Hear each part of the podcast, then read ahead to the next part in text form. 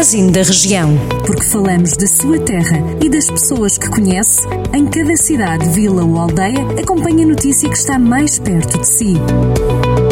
Magazine da Região. Edição de Rafael Santos. Momento agora para fazermos uma ronda por alguns dos conselhos do distrito e começamos por Mortágua, onde a praça do município recebe a 11 de setembro, ou seja, no próximo sábado, a peça Encruzilhada do Bussaco pelas 9 e meia da noite.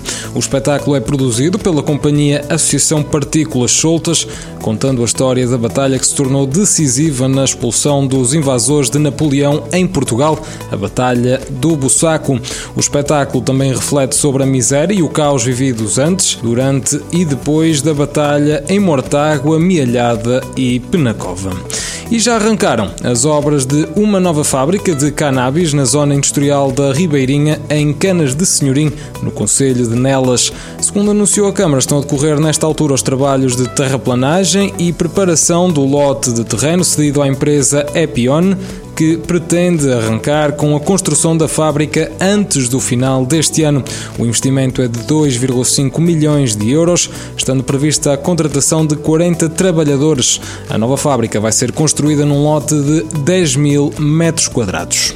Dois esquilos vermelhos foram encontrados no Conselho do Sátão, tendo sido depois recuperados pelo Núcleo de Proteção Ambiental de Mangualde da GNR.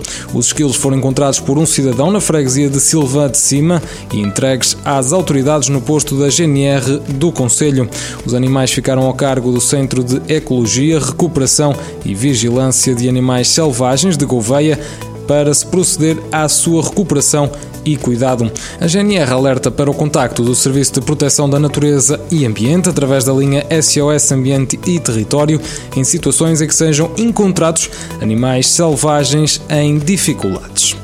O presidente da Federação Distrital do Partido Socialista de Viseu disse no passado sábado, dia 4 de setembro, em Rezende, que foi a partir deste Conselho, junto ao Douro, que se deu o assalto ao Cavaquistão há 20 anos.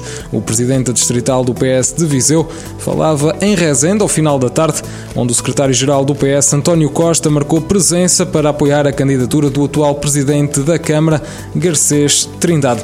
Pode sempre continuar a acompanhar estas e outras notícias através do site site do Jornal do Centro, em jornaldocentro.pt e também através da rádio sintonizando em 98.9 FM. Jornal do Centro, a rádio que liga a região.